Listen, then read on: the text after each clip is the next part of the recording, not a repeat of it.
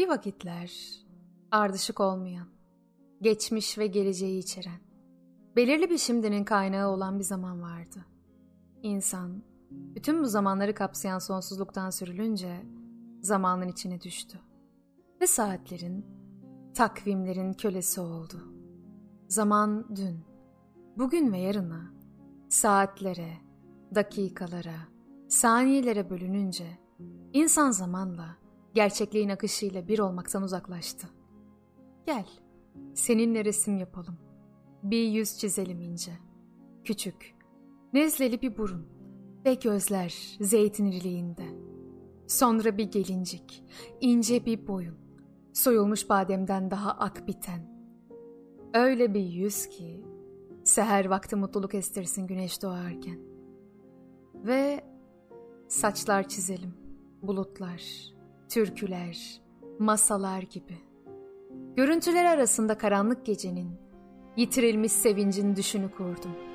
Ama kalbimi kırarak beni uyandırdı. Düş olmayan bir şey var mıdır gündüzleyin?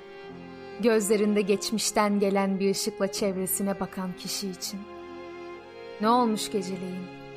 Ve fırtınada titriyorsa yükseklerdeki ışık. Daha berrak bir şey var mıdır gündüz parlayan yıldızından? Yalnızlığımız, gel. Yırtıcı kuşları mı gözlerimizin? Onlar mı bu sürüyle? Yoksa onlar mı işte seninle sevişme biçiminde? Hiçbirimiz bilmiyorduk gizli karanlığını.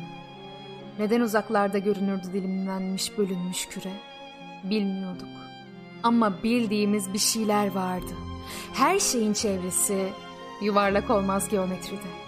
Ay tutulması aklını karıştırır çiçeklerin ve kuşların uçuşunu hızlandırır. Bir şey bilmiyorduk hiçbirimiz. Parmaklarımız Çin'i mürekkebindendi. Neden? Şafak kitapları açsın diye ikindi pergelleri kapatırdı.